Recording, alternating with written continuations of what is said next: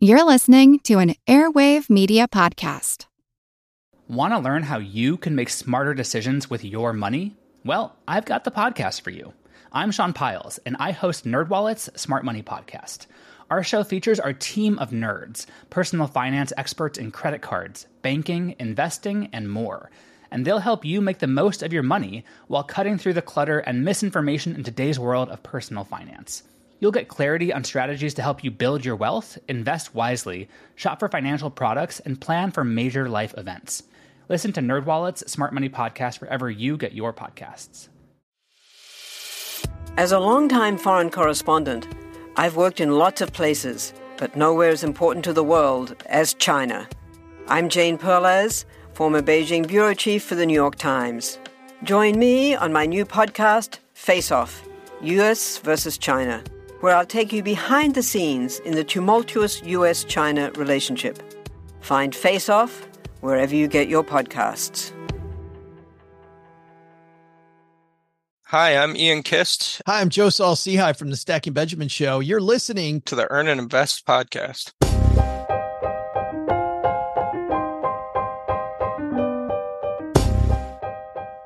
Hello and welcome to Current Events Thursday. This is a new type of episode here on Earn and Invest on the last Thursday of every month where we discuss breaking or maybe even broken financial news with both an expert as well as a community member. Community members have volunteered to add the perspective of the common man or woman behind the podcast player. But of course, we know that Earn and Invest listeners are anything but common. Today, we are joined by Joe Saul-Sehy, who is the creator and co host of the Stacking Benjamins podcast, also known as the greatest money show on earth. He is also the author of Stacked, your super serious guide to modern money management.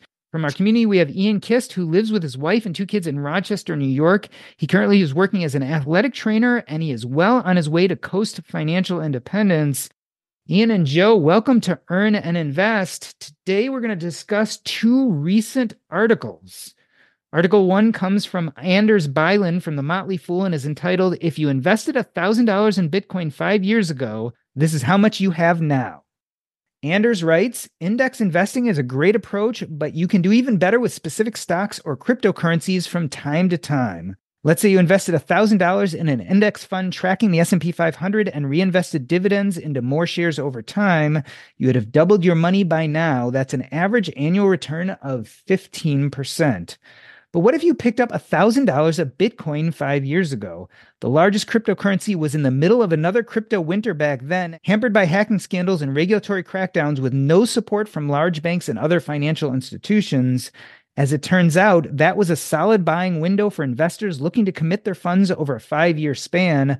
$1,000 in Bitcoin on January 15th, 2019 is worth $11,540 exactly 5 years later. That's a difference between 2000 in the S&P 500 and 11,540 in Bitcoin. Joe, let's start with you. We are still talking about crypto. Should we be? Well, certainly we should. With all the the crypto headlines and the things going on in crypto, with the ETFs coming on board, another big event coming in April for for Bitcoin. But that's not that is not at all uh, what makes me groan about this piece that you just read, Doc. What makes me groan is for apologies to to to non-sports fans if the Dallas Cowboys had played as well as they usually do, they would have won their playoff game, right? If we would have gone back five years in Monday morning quarterback, all the crap that we didn't do, well, certainly we could have done better. And it just it drives me crazy when I see people go and and and you read it once, but I'll read it again. Index investing is a great approach, but you can do even better with specific stops or cryptocurrencies. Wait for it from time to time. Somebody alert the pre- this is amazing. From time to time, I could do better non-indexing. That's amazing. Ian, speak to this a little bit because Joe brings up a valid point, right? This idea that when we Monday morning quarterback, everyone gets it right. But I've also seen studies that show that, like, between 2015 and 2022, like three quarters of people involved in crypto lost money. So, first and foremost, Ian, did you get on the crypto bonanza? And if so, how did you do? No, I did not get on the crypto hype train. And I think I'm still a little hesitant to join. You know, I think there's there's a little bit more volatility in it than than I'm comfortable with, and I think ultimately it goes back to to what your your goals are long term. You know, is your is is this some fun money that that potentially you're looking to ride that wave, and and if it goes to zero, you know, it it really doesn't doesn't affect you. Um, in the stage of life I'm in right now, we're looking for for you know 20 30 years of of stable returns. And um, you know i just feel a lot more comfortable with the s&p index and i guess the the boringness that comes with it. Tell me wasn't there any fomo? Because i am pretty fomo resistant but there was a moment where i personally was feeling it. So ian any fomo? Or you're like you are rock solid. I'm index investing. I'm not doing it Sure. There's always there's always that fear of missing out that you're missing that that bottom, but I mean I I think ultimately how do you how do you even know at this point? You know, sure, I I had FOMO 20 years ago when it was at uh, record lows and and that, you know, what what was it the the first bitcoins were were sold to buy a pizza, you know, and and I would have loved to be in it then, but you know, if if we quarterback you know, to to steal Joe's analogy there, if, if we Monday morning quarterback it, you know, I wish when I was five years old that uh, that I would have been getting into to the stock market and and or or in 2000 you know seven eight I, I bought you know real estate when you know I was I was still in high school you know so if we look at it that way uh, of course you you feel like you missed out. Joe, I know that you definitely took small amounts of money and put them in crypto you and I've talked about this, right? You feel like that's actually the time to play around with it, understand it. We're not talking about huge amounts of money, uh, but it behooves us to understand what it is. And that brings up an important question because I know for a long time I was like, I'm not putting any money in crypto because I just don't understand it. I understand the technology, but I don't understand why it could or couldn't go up. And I didn't feel like there were any fundamentals there that I could follow and that would lead me to making the right decision. So I guess the big question is should we invest in things that we don't fully understand? I think we can invest in things that we don't understand. Or, or uh, let me back off that a little bit. I think speculating in some things that you don't understand. As long as you use that word, I'm speculating. And I like the small amounts of money. You know, to your point, I put twelve hundred dollars into Ethereum. Like that was that was the, what I did. And and I found, by the way, the emotional roller coaster with in the big scheme of things for a for a fifty five year old guy, the emotional roller coaster I was on with 1200 bucks was incredible. just, just, you know, the huge ups and downs that you saw and and it's important I, I i think in two ways trying to understand once you're in it what the underlying value is i like doing that ahead of time but if i'm speculating i'm okay with learning even more once i'm in it. By the way I, once you're in it you're even more likely to study what it is because it's intensely personal to you then but then also studying yourself and how you react to that up and those ups and downs. I'm I, i'm you know, I'm, realizing more and more what a conservative investor I am and how much that that really pushes my hot button to be on that much of a roller coaster for for, for me personally.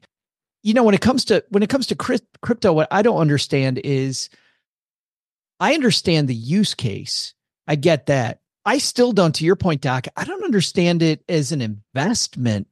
Like is this thing meant to buy pizzas like ian was talking about and you know somebody famously did or, or, or is this an investment? And if it's an investment what is the mechanism that makes this actually rise in value? Like with a stock i know that a company has to serve a customer and if they do a good job and they keep the books well and they have a difference between the money coming in and the money coming out they keep their debt low that stock's going to go up in value right? I get that.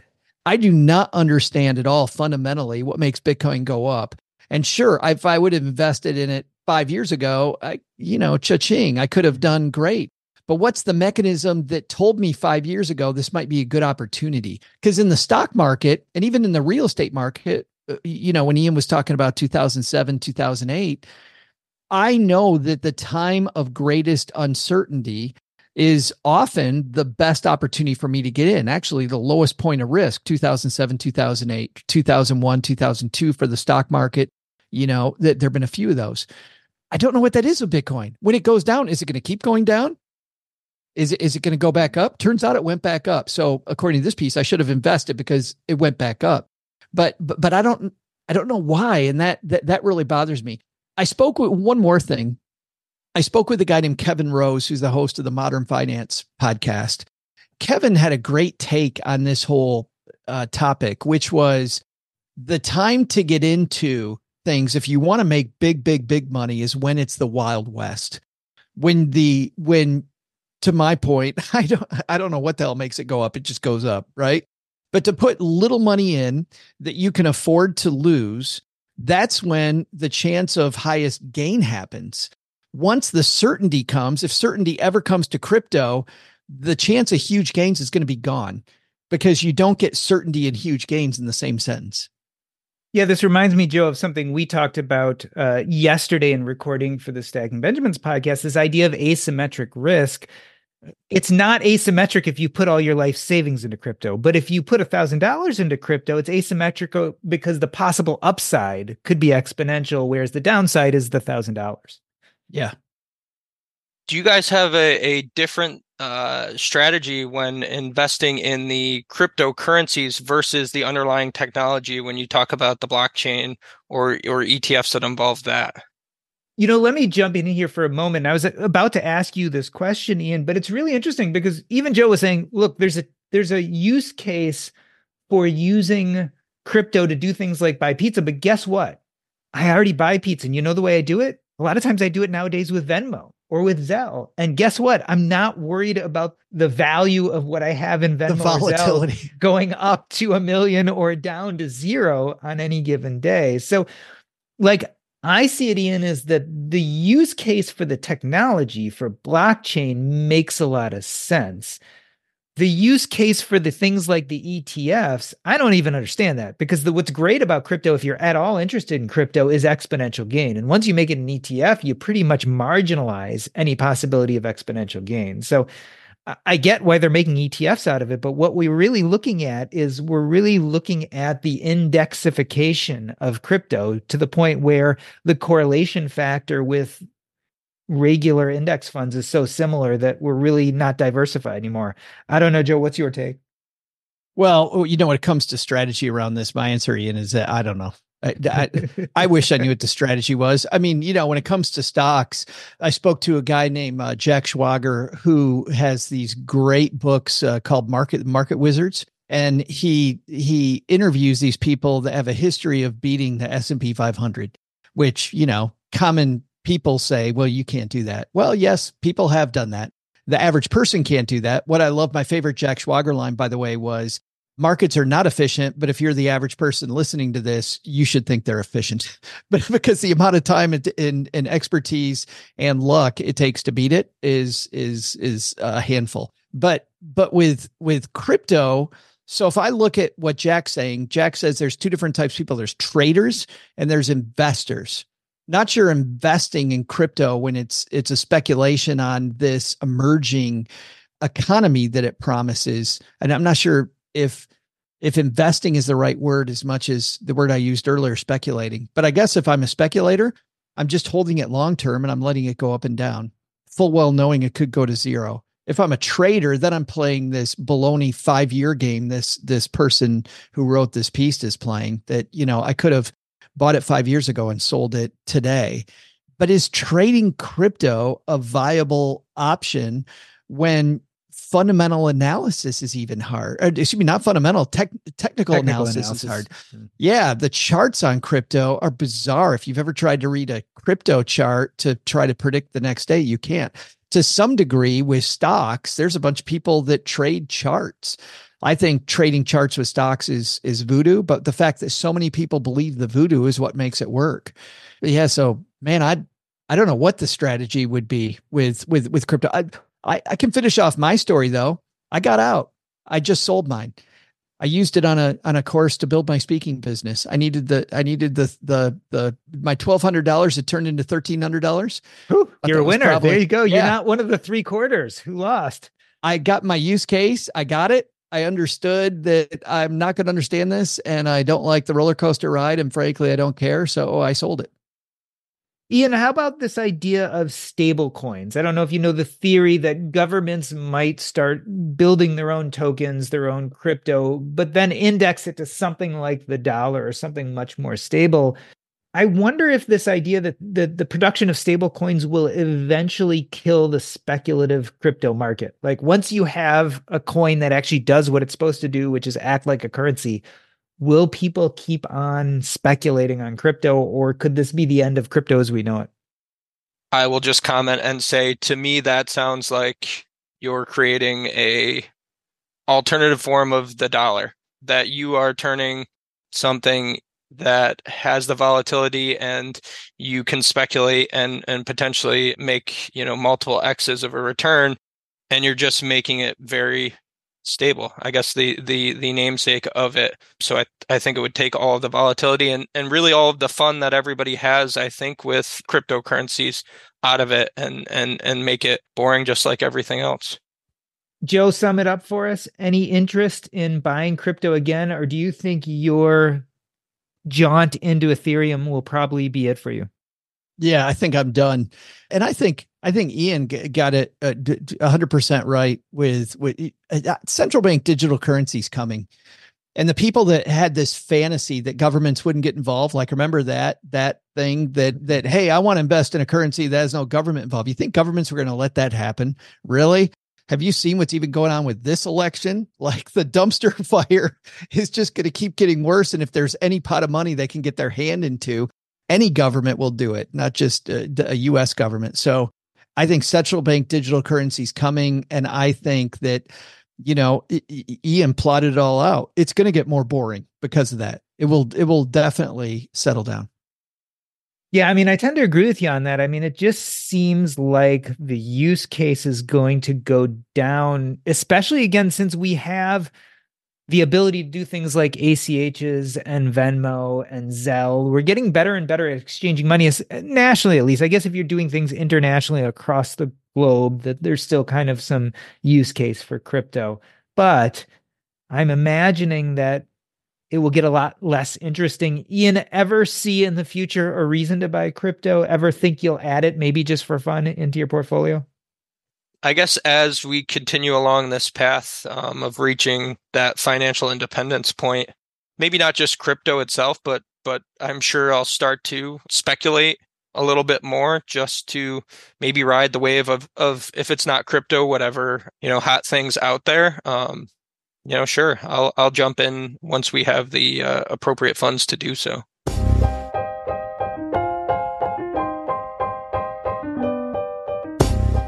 We are speaking to Joe Saul-Sehy, who's the creator and co-host of the Stacking Benjamins podcast, also known as the greatest money show on earth. He's also the author of Stacked, Your Super Serious Guide to Modern Money Management, as well as Ian Kist, who lives with his wife and two kids in Rochester, New York. He currently is working as an athletic trainer and is well on his way to coast financial independence. And this is a current events Thursday. We were just talking about Article One, which is about what cryptocurrency would be worth five years later if you put $1,000 in today what you would have compared to investing in the S&P 500 index. We're going to take a short break. I'm Doc G and this is the Earn and Invest podcast.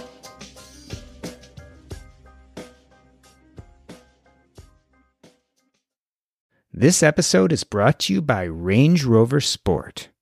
Range Rover Sport leads by example. With a visceral, uncompromising, and dramatic feel, this car helps you rise to the occasion. How does it do that?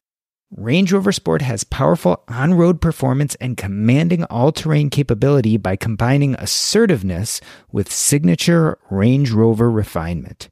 This is the car that redefines sporting luxury.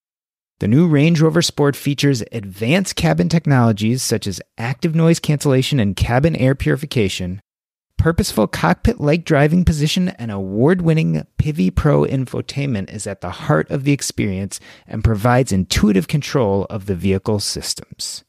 Design your Range Rover Sport at LandRoverUSA.com. Once again, explore and build your Range Rover Sport at L A N D R O V E R landroverusa.com. That's landroverusa.com. Are you struggling to close deals? B2B selling is tougher than ever, and that's why I want to tell you about LinkedIn Sales Navigator. Fueled by LinkedIn's 1 billion member platform, Sales Navigator gives you the most up to date, first party data, enabling you to unlock conversations with the people that matter. Sales Navigator helps you target the right buyers, service key signals such as job changes or which accounts you should prioritize, and shows you hidden allies so you can find those buyers that are most likely to convert. LinkedIn Sales Navigator is a sales intelligence platform that helps professionals effectively prospect and engage high value customers, drive higher revenue, and increase sales performance. Right now, you can try LinkedIn Sales Navigator and get a 60-day free trial at linkedin.com slash earn. That is linkedin.com slash E-A-R-N for a 60-day free trial. Let LinkedIn Sales Navigator help you sell like a superstar today just go to linkedin.com slash earn and get started. Welcome back. This is a current events Thursday. We were just talking about an article that showed up in the Motley Fool about crypto, and we are transitioning to Article 2. We are here with Joe Saul-Sehy of the Stacking Benjamins podcast, as well as Ian Kist, who is an Earn and Invest community member. And Article 2 delves into Warren Buffett and investing in the S&P 500, almost the exact opposite of what we were just talking about. Article 2 comes from Benzinga and is written by Aditi Ganguly. And the name of this article is Warren Buffett's Golden Advice, S&P 500 Index Funds Reign Supreme for Retirement Success. He says one of the most renowned investors of our generation, Warren Buffett, who has a net worth of over $110 billion, practices simple investing policies, claiming that the greatest investment moves are typically met with yawns. If they told everybody what a simple game investing was, 90% of the income of the people that were speaking would disappear. Buffett said during an annual shareholders meeting Though Buffett owns several businesses that allowed him to amass such wealth, he advised beginners to consistently invest in low cost index funds despite the market fluctuations. Consistently buy an S&P 500 low cost index fund, Buffett said in 2017. Keep buying it through thick and thin, and especially through thin. Joe, doesn't this kind of sound like do what I say and not what I do? I mean, that's not how Buffett amassed his wealth. Well, it's funny because it kind of goes back to what I said during the first half of this discussion with this writer, Jack Schwager, talking about there are market wizards. And certainly I think we'd all put Warren Buffett in that, in that camp. He is a market wizard. And yet he knows what type of time that he spent doing that. And he knows what type of expertise he has doing that. I think what Warren Buffett says is, is that you can press the easy button and you'll get there. It truly is in just a few paragraphs here saying the same thing that J.L. Collins says in his wonderful book, The Simple Path to Wealth, right? It is far more simple than people think it is. We can get there without having to be Warren Buffett. I mean, how cool is that? That we don't have to do all of this stuff that Warren Buffett has done Uh, to become wealthy. We might not achieve Warren Buffett wealth, but look at what's happening to Warren doesn't spend his money and Warren's giving uh, what 98% of his money to, to, away when he passes away. So that that should be exciting, I think, to all of us. The beef I have with this piece, and of course I have to find one, is that Aditi, the, the the wonderful writer here, probably didn't write the headline. And the headline is not what the article's saying. S&P 500 funds reign supreme for retirement success. I want to be clear. Warren Buffett never said that that this was the supreme way to go. But Warren Buffett would probably say the way he went made you more money. And and J.L. Collins, by the way, brilliant man, brilliant writer. Also, I think JL's a super smart guy. He didn't say the perfect path to success, right? He did he said the simple path. And if you look at some of the work that just that Paul Merriman's done, where you go away from VTSAX and you now go to two, three, four, five. In fact, he goes, he, he keeps going. You can more than double your money back testing the amount of money that you would have made in VTSAX using a fairly simple approach still. So I want to back off what they say here at the top, which is it reigns supreme. It's a wonderful way to go. It's a great place to start. And then once you realize how easy this is and you take away all this fear of investing, then you can get a little more technical, and that will pay you even more, which should be exciting to people. Ian, uh, if you've ever talked to JL Collins about this exact principle, what Joe was just talking about, you know, he has kind of a long standing argument with Paul Merriman because Paul Merriman will say, hey, you can take VTSAX and add two or three or four funds and really increase your returns. And then JL asks, yeah, but how many people succeed at that? And it's like less than 50% because the more complexity you add, the less people stick with it. But Ian, you are an earn and invest community member. You think more deeply about these things. Should people like you be hitting the easy button, or maybe should you be adding two, three, four funds to maybe outsize the returns a little bit at least? I think ultimately it comes back to where and how you want to spend your time.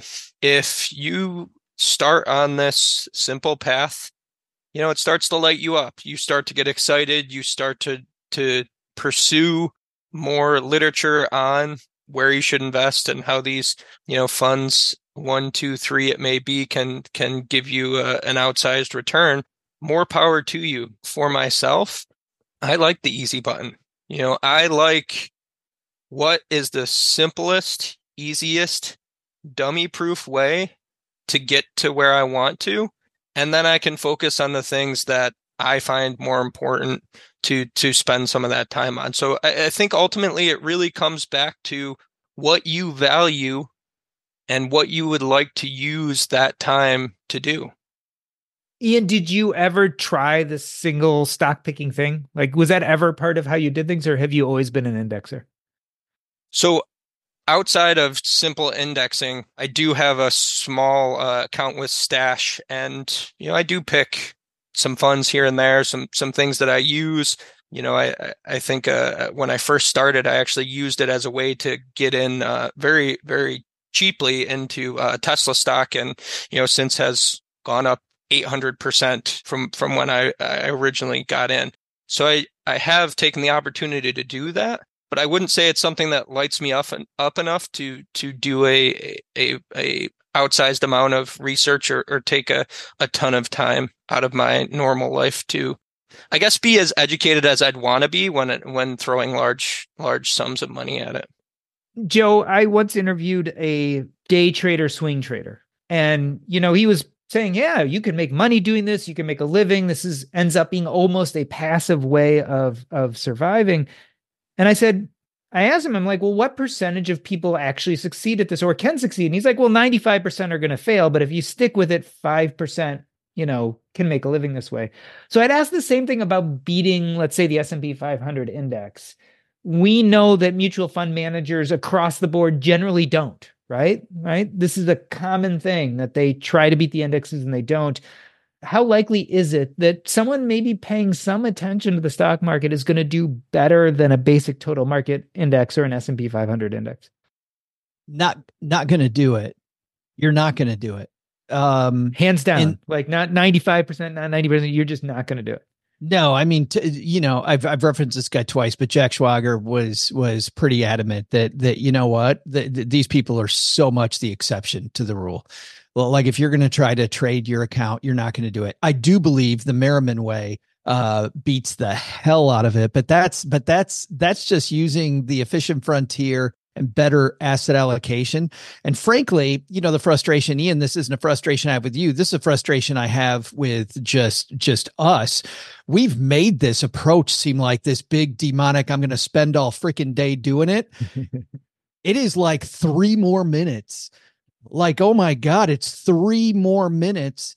And if I just stick with it, and I would also say in this Merriman JL Collins argument that you were talking about, Doc, half the problem with with the the small number of people that have made this happen because you said 50% hmm. it, it's the type of people that are doing it because these are people that blow themselves up because and I've met with these people when I was an advisor they blow up their strategy because they're always on the next diet right so so it, it, there are tons of people that have blown up the VTSAX thing going, oh, this goes down too. I can't, they said this was the simple path. This goes down. I'm going to do something else. Right. I mean, the the ridiculousness of that just drives me. We're so smart at so many things. And the fact that we make this sound like rocket science to move from the simple path when we have enough money to make it make sense to a path that is 98% as simple just just drives me crazy drives me nuts yeah, and, and, and Paul has been very thoughtful about this, right? Because originally he started with kind of like the factor investing, and he was talking about ten different funds, but he's really got it down to two or three funds, and he's really at, talking about adding a small cap value tilt, and especially if you're a young investor, and he's found ways of doing it that are much easier than it appears on the outset, right? It, it appears like it's this big complicated thing. I just think there's a middle ground. I think there's a great middle ground. The middle ground is forget about trying to pick the right thing what I think JL Collins' contribution for me is to the world is that people often would freak out, you know, and still do when when about what the right investment is. Does this investment suit me? Is this the right? Forget about any of that. The number one thing you need to do is save money. And guess what? We're going to save it into VTSAX. And all of a sudden, it takes all that fear away. And you know, you own a little bit of everything, and you just do the thing that's most important, which is shovel money in.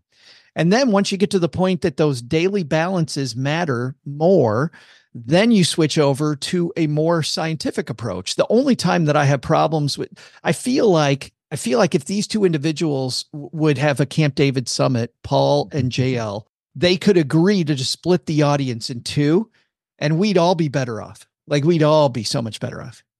Ian, I think some of this kind of begs the question we know what's worked in the past and so, if you listen to the financial industry today, especially if you go back a year ago, they're going to tell you every reason why equity returns are going to fall.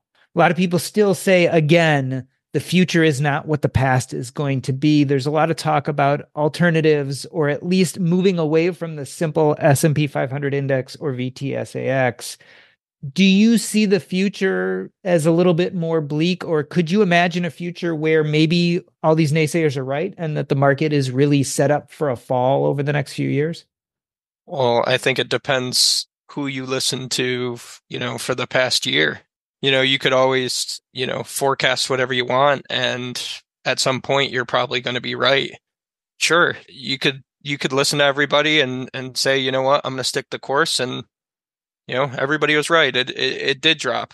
Or maybe you listen to that one person that says, nope, you know, uh, GameStop to the moon, and you follow it, and you know, you end up where where some of those uh, ladies and gentlemen did. So I think no matter what, part of the the appeal of of social media and and being able to say things now is you can say it, and there's there's no right or wrong. You know, you're you're everyone either remembers you for being a genius or they forget that you know you made this claim you know last year and and and move on to the next thing so i don't i try and not get caught up in you know what's going to happen next who says what's going to happen I, for better or for worse like to stick my head in the sand and hopefully come out on the other side like a lot of people have before joe do you think that specifically the commercial financial services industry sells fear on purpose like is this part of the game plan 100% yeah.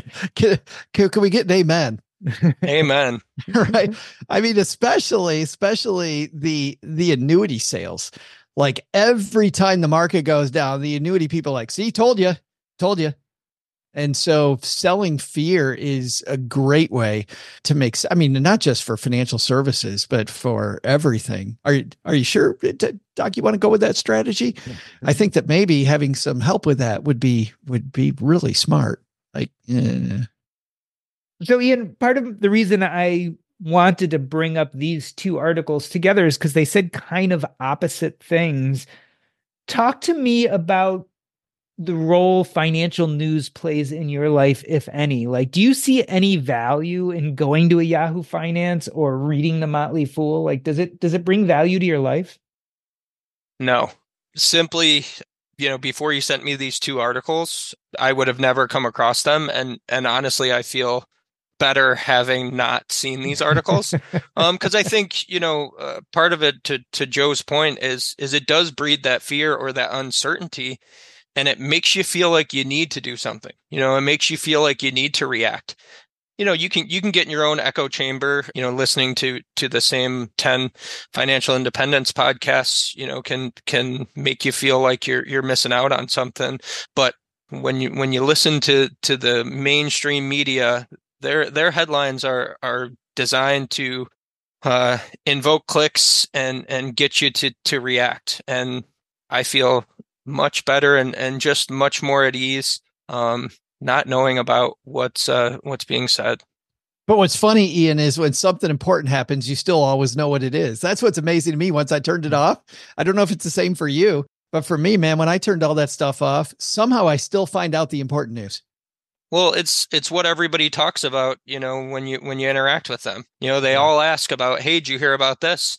And you can have no clue and say no, and they will they will turn around and tell you everything that they read on Yahoo Finance and everything that you're supposed to know. So to your point, even if you try and avoid it, you end up basically getting the cliff notes of of everything that's out there anyways.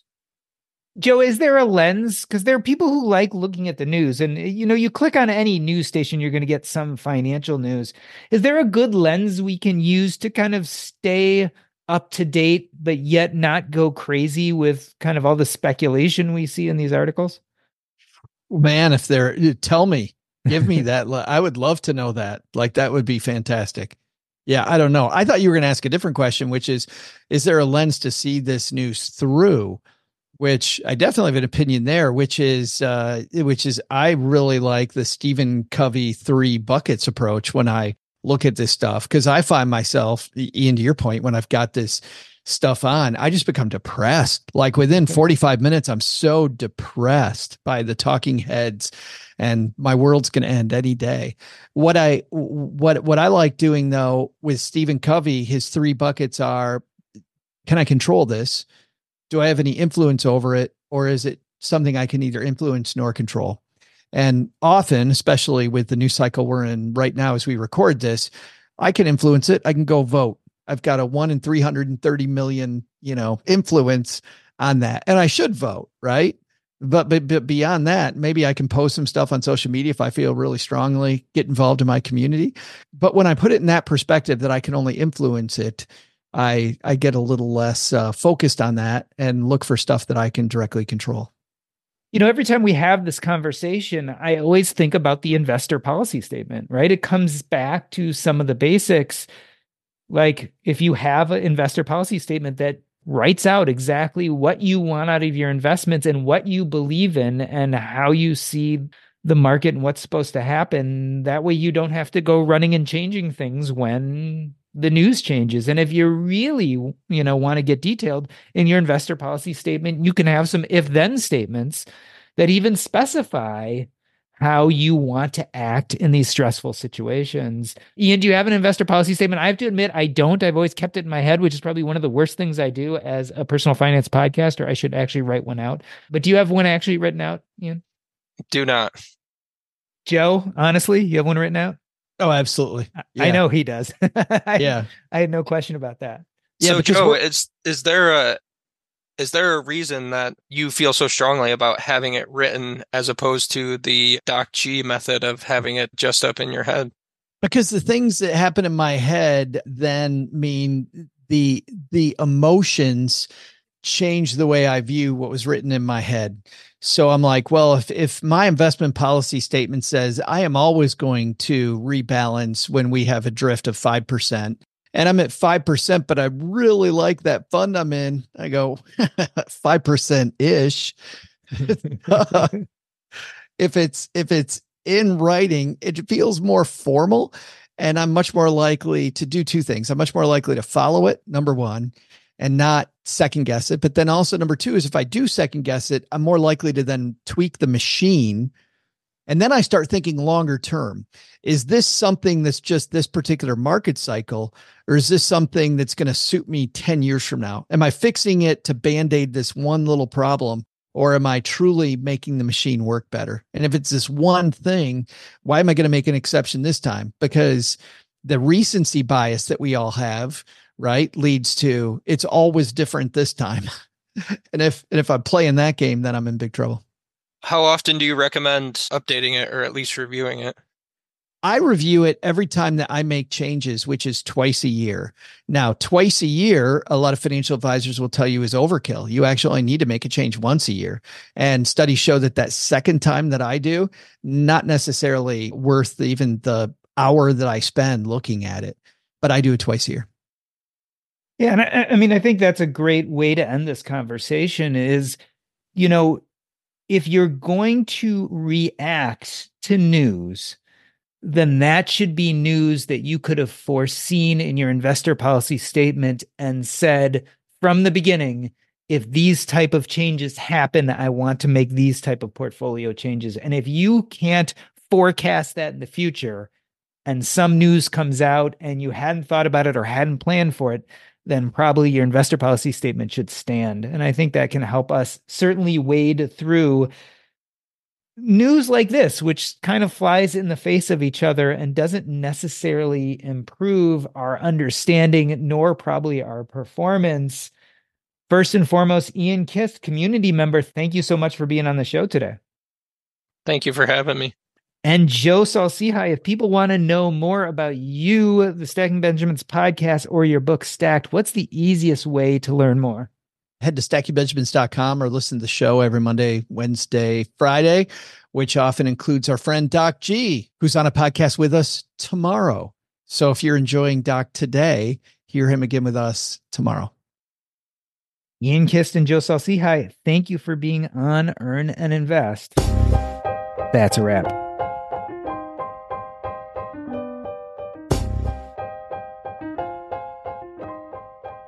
Earn and Invest is now part of the Airwave Media Podcast Network. Visit airwavemedia.com to listen and subscribe to this show as well as other fine podcasts.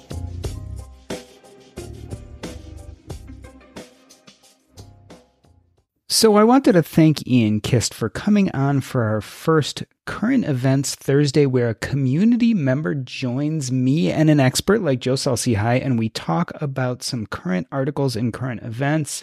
This is something we're going to be doing on the last Thursday of every month. I already have people signed up for the next five or six months, but if you would like to be part of this kind of episode to banter back and forth with Joe and I or whichever expert I have on, please write me and let me know, and I will put you on the list of people there is no stress. By signing up for the show, you are not expected to know anything more than the average community member knows about personal finance or life. The idea is to get everyone's opinion, not just the so called content creators or people who study personal finance for a living. This also reminds me of this idea of community feedback. You know, I get emails from time to time about the podcast or about the episodes, and it's a good chance for me to reflect on who I've chosen to have as guests and what topics I choose to talk about. I want to read a specific email that I received after the episode about whether fire has become elitist. If you guys remember, I had Diania Merriam and Leif Dahleen on. We were talking about how Diania had received a number of emails about her EconoMe conference and how a number of people were kind of turned off by the cost of the conference. And so we decided to talk about whether Fire has lost its roots and it's become more elitist and maybe even more quote unquote valuist than what it used to be about, which was frugality and saving and wise investing. I got this email from a community member, Brendan, and I'm going to read it for you. He says, some feedback on the fire and elitist question episode. I think the discussion would have been much more valuable had it not been an echo chamber of content creators defending what they charge, but perhaps a healthy debate between one or two content creators and actual listeners who are just starting out or are trying to subscribe to the 60% savings rate to achieve the dream someday that the public voices in the movement reached long ago. Ultimately, a discussion where everyone agrees and sees it through the same lens just doesn't move the needle for me. Good idea and fresh topic, which was nice to see discussed. I would have liked to have seen the author of the second email invited to join the discussion, however. All right, so let's talk about this feedback. The second email he's discussing about is an email that Diania got. Again, someone who was upset at the cost of the conference and feeling that fire was had become at least a little bit elitist. First and foremost, Brendan, thank you for the feedback. I think a lot about this, and I, have really struggled with this idea of should my episodes, my panels, or even my stance with my guests be confrontational or not? Is this an argument, a heated discussion, or am I presenting a viewpoint with the podcast? And I've definitely fallen on the side of I'm presenting a viewpoint, a viewpoint that might be counter to other people's but generally, I've decided to stay away from the debate or having confrontational guests. I know that you can have definitely deep conversations when you have two guests that don't agree with each other and you have them hash it out on air. But that was never really my intention with the podcast. My intention has always been to take an idea, maybe unpopular, maybe different, maybe something you've never heard of, and hash it out further so you could hear the detail of that side of the story. And then you could take that yourself and decide whether you agree with it or not. Now, certainly as the host, I try to gently push back. But really, when I do try to push back, it's not to argue, it's more to elucidate someone's arguments. What I'm really trying to do is present clearly a viewpoint so that you, as the people listening, can evaluate that viewpoint and decide whether you agree with it or not. Because of that, I generally have not brought on dissenting views in order to confront each other. And I don't think at this point I will. However, Brendan, I definitely agree. It can make for much more entertaining and, in some ways, a deeper conversation. I think there are other places to do that, and I guess it's just never been my goal for Earn and Invest to be that kind of place. Now, the second point you made, which was interesting, which was having the writer of that email come on and be on the show. I will tell you, you know, I kind of struggle with this. What I found is people who are not content creators, A, don't like being on podcasts. They don't like the attention. So often when I offer the opportunity out there, just like with these Thursday episodes, I don't necessarily get a huge number of people who are interested. But the other thing is, content creators tend to think deeply about their topic. They write about it, they podcast about it. So they've really elucidated their ideas. Often, when I take someone from the audience, sometimes they haven't. So you put them behind the microphone and you just get fairly incoherent viewpoints that aren't verbalized really well. That doesn't mean that I don't ever want to have community guests on. In fact, I like having community guests on, but it's often hard to find people who want to be on the show that can then clearly state their opinions and why they think the way they think about something. In fact, I normally wouldn't either about lots of topics, even though I have strong opinions. The only reason that when it comes to personal finance, I kind of understand or can elucidate those feelings is because I spend all day doing it, whether it be writing or podcasting or what have you. Uh, that doesn't mean we won't do some more of this in the future. And I totally, totally appreciate the feedback. I am listening. I'm considering whether I go that direction or not. I'm not sure, but I 100% thank you for giving that feedback. And it is a real criticism of the show, which I don't necessarily disagree with.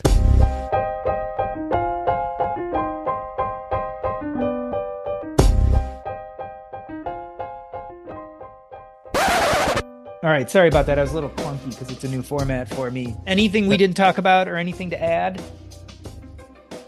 Um, you know, the the only thing that I was thinking about was, um, you know, as as it relates to the second article, you know, and, and you talk about the simple path. I, th- I think there's always a, a, a, way to make more money, you know, uh, or, or a faster way. You know, you think of all the people that, um, you know, within this community even um, tout real estate as a way to, you know, kind of turbocharge your, your path. You know, I think there's there's always a way to do it uh, faster you know, and and maybe even be, um, you know, fairly risk averse and, and, and still still do it faster. But you know, I think ultimately to me, it's it's really what's the easiest. So.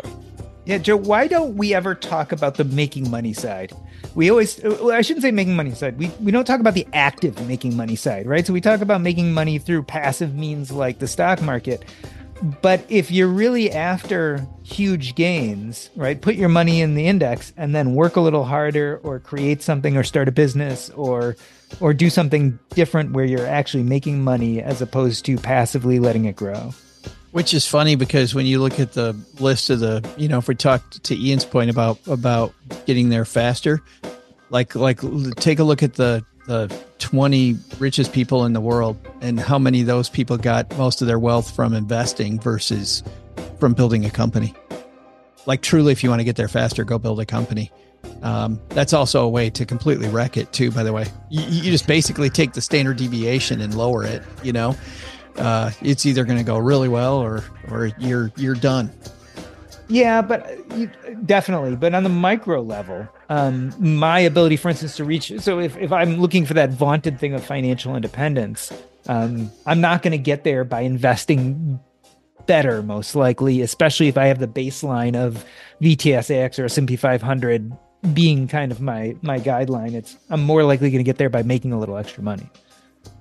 Do you think there's a reason people don't, you know, talk about once you reach uh, a certain level of of wealth that you you don't start to to kind of look for ways to accelerate it? Do you think there's a reason that there's there's not more of an emphasis on that? Hey, get to this certain level and then try X Y Z um, to to to get there faster. You mean like business wise, like build a business, right? You know, build a business or, or or go into real estate or or you know, hey, once you get to this amount, you know, start to look into X, Y, and Z fund. You know, do you think there's a reason they uh, experts don't say get to X point and then start to pursue some of those things, or do you think there is a point that that is is safe to then start doing some of that? I think we live between two major cultures here. I think we have the uh, hustle culture, like the hustle porn culture, which tells you all you should do is that. And then I think we have a little more of the financial independence retire early culture, which is just put your money in the stock market and let it grow. Um, and I think reality probably falls somewhere in between where you do a little bit of both.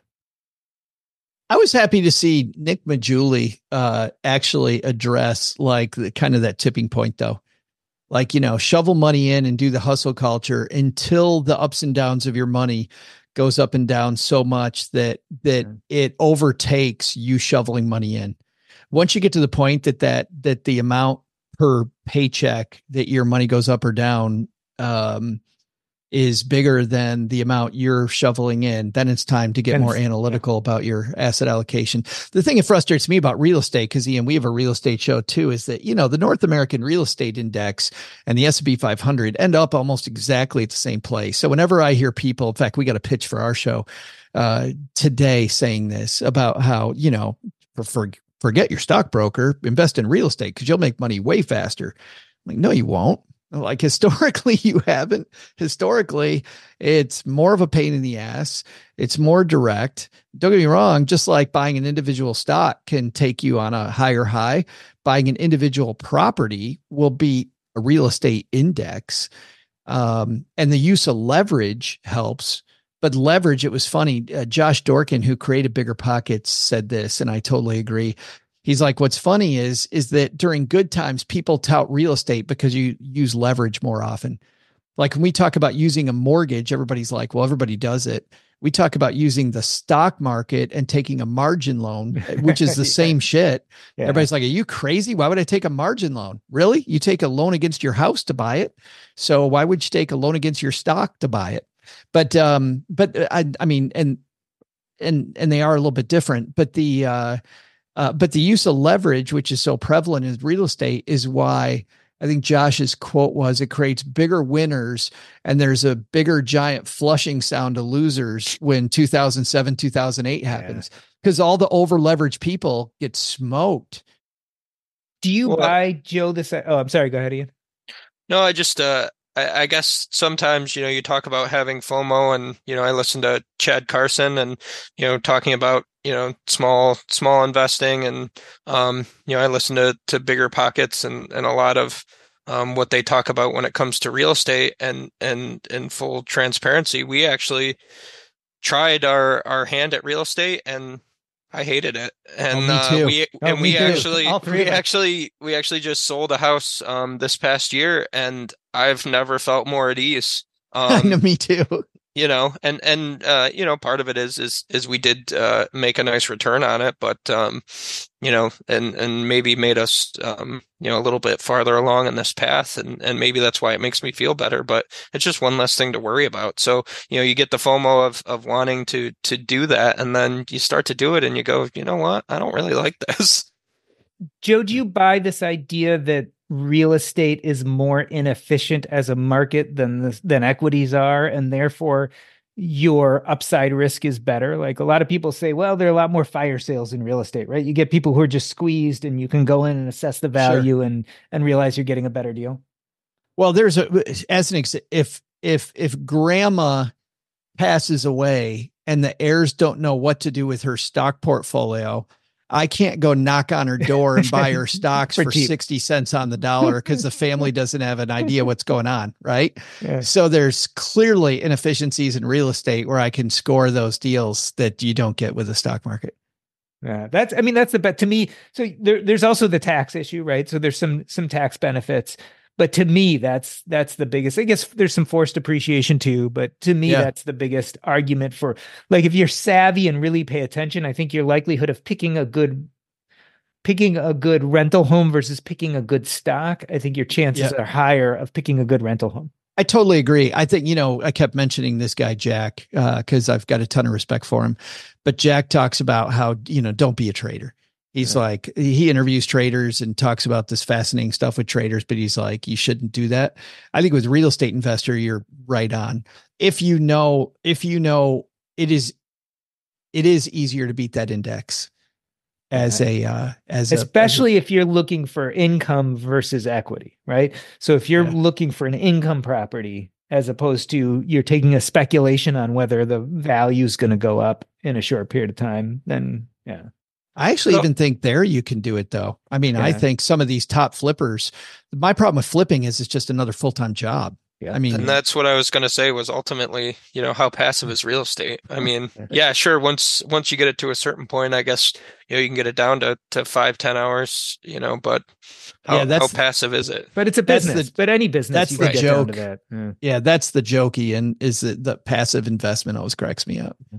But not a bad way to go, especially if you don't start with much. But you know, Well, No, it, it can definitely supercharge it. No, I think the real estate thing is much more about know yourself. Yeah. I mean, I think real estate, obviously, we wouldn't have a podcast about real estate if I didn't think that that was great for a lot of people. And I get it, the people it's great for. And I get excited talking about it. But in so talking about it, I love like doing a podcast on it. I think it's super fun. Talking to Chad Carson always cracks me up. And I end every interview going, that's awesome and not for me. and I don't want to do it. The corporate world is like the ocean. It's alluring, but it's also full of deadly creatures that can shred you to pieces. It becomes kind of like a Game of Thrones political arena where everyone's trying to murder you to get your job. My family doesn't come from corporate background, so I didn't have any sort of guidance in that. This is not your typical work podcast. Sometimes you need to be empathetic. And then there are times that you ask for input, but you don't really give a shit. Listen to the Ambie Award nominated podcast, Surfing Corporate. Stretch opportunity. What is this, yoga class? Get out of here.